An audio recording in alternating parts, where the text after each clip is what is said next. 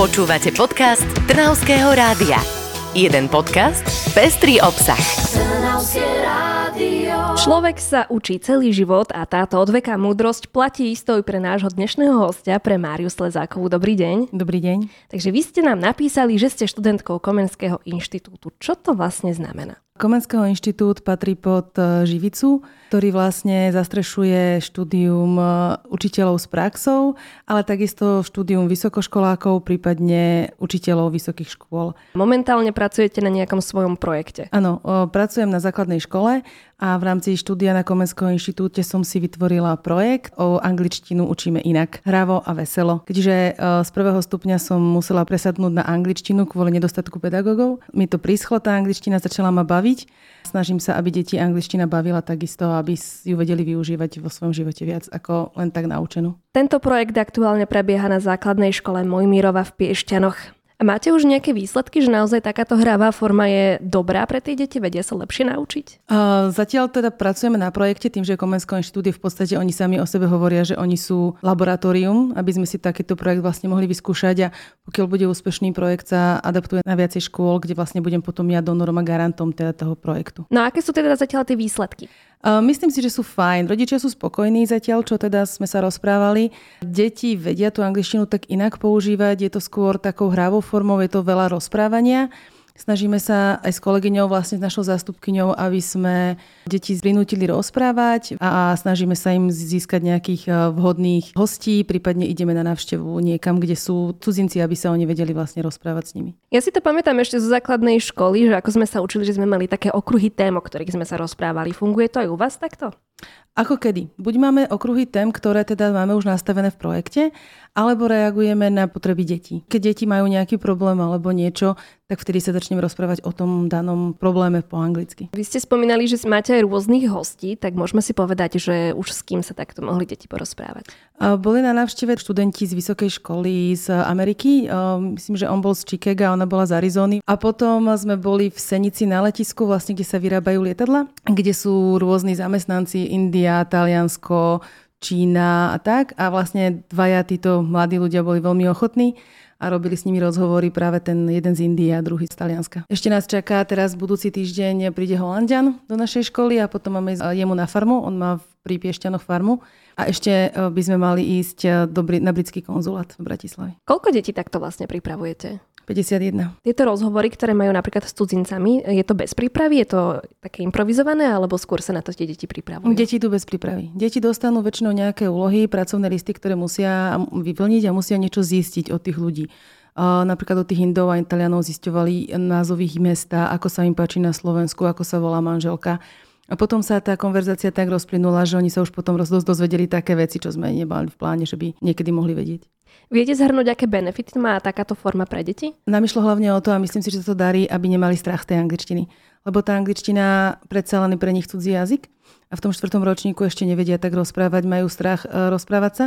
Mňa k tomu priviedla jedna moja žiačka, ktorá keď mala niečo povedať, tak taký strach v očiach, že to bolo hrozné, ale teraz je super. Rozpráva plynule, krásne, snaží sa v rámci teda tých svojich možností lebo v tej škole tá angličtina je taká naučená a píšeme a taká, taká strojená, kdežto toto je také skôr zo života. Nepoužívate učebnice, ale pracujete v časopise. Ako prebieha toto? Buď pracujeme v časopise, alebo teda máme rôzne pracovné listy, deti robia rôzne projekty.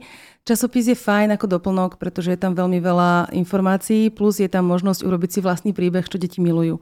Naozaj ich veľmi baví robiť si svoj vlastný príbeh, ktorý vidie nakoniec vtipný. Keby tento projekt úspel, tak by ste možno uvažovali nad tým, že by boli aj nejaké učebnice alebo takéto písomné materiály?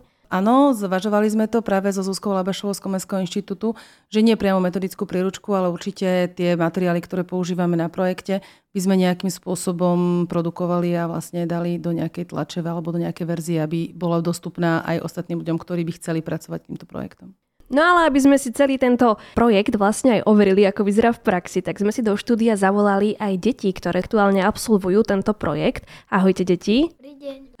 Takže máme tu Maxa, Peťu a Nia. Ako to u vás vyzerá na hodine angličtiny? O, precvičujeme slovíčka na tabulu a píšeme si ich, že nám učiteľka nadiktuje po slovensky a my ich musíme napísať. Alebo potom ešte pracujeme s časopisov, zás pomaly až celú hodinu a väčšinou na konci hodiny hodiny sa hráme všelijaké anglické hry. A počula som, že ste chodili aj na rôzne výlety. Koho ste už stretli? S kým ste sa rozprávali? S Talianom. A prišli k nám aj dva Američania, študenti. Uh, ona bola z Arizony, on z Chicaga. Uh, pritom Indovi a Talianovi sme mali takú tajničku, museli sme ju vylúštiť, takže sme sa pýtali po anglicky, on nám odpovedal. Takže robíte takéto zaujímavé úlohy. Vnímate to tak nejako, že, že je to iné vyučovanie, je to zábavnejšie? Um, ja si myslím, že aj hej, kvôli tomu, že máme tam oveľa viac času sa aj porozprávať, buď na tie slovička sa spýtať, jak sa buď povedia. Není to tam také úplne, že musíš sa učiť na písomku a nejde o to, aby si tam na tej hodine vedel úplne všetko. Keď náhodou niečo nevieš, tvoji kamaráti ti pomôžu. Ja si myslím, že 100% je to lepšie vyučovanie, aké by sme sa mali učiť z učebníc. Že musíte robiť ano. niečo aj doma? Že máte nejaké domáce úlohy alebo zadania? Domácich úloh až tak nemáme, ale v škole robíme projekty, napríklad denný režim tanečníčky, futbalistu. No deti znie to, že ste sa naučili už naozaj veľa, tak uh, využili ste už v praxi tú angličtinu niekde, že ste boli s rodičmi na dovolenke alebo niečo podobné? Ja som bol tiež v zahraničí veľmi veľakrát na dovolenke. Ja tam väčšinou tú angličtinu používam veľmi veľa. Väčšinou moji rodičia mi neobjednávajú jedlo, keď sme v reštaurácii, ja si ho musím objednať po anglicky sám a ak niečo poviem zle, tak si objednám niečo iné. Tak sme si vypočuli svedectva detí. Vyzerá to, že naozaj sú spokojné s takýmto druhom výučby. Aké boli pocity počuť svojich žiakov? Bolo to super. Ja som bola veľmi prekvapená, čo všetko dokázali porozprávať. Takže sme mali takú sondu do toho, ako to oni vnímajú. Ešte by sme si mohli povedať, aké bude ukončenie tohto projektu, čo nás ešte v ňom čaká. A ešte nás čakajú rôzne aktivity.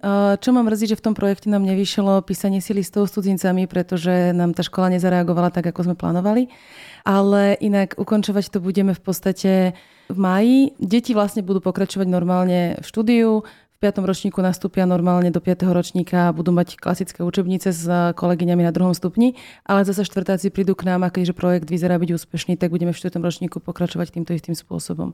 My budeme obhajovať v Komenskom inštitúte pred vlastne porotovať do normy celý projekt a potom teda aj pani prezidentka by nás mala prijať e, na základe toho absolventa e, Komenského inštitútu. Tak my vám budeme veľmi držať palce. Ďakujeme veľmi pekne. A určite budeme informovať o tom, ako to celé dopadlo. Počúvali ste podcast Trnavského rádia. www.trnavskeradio.sk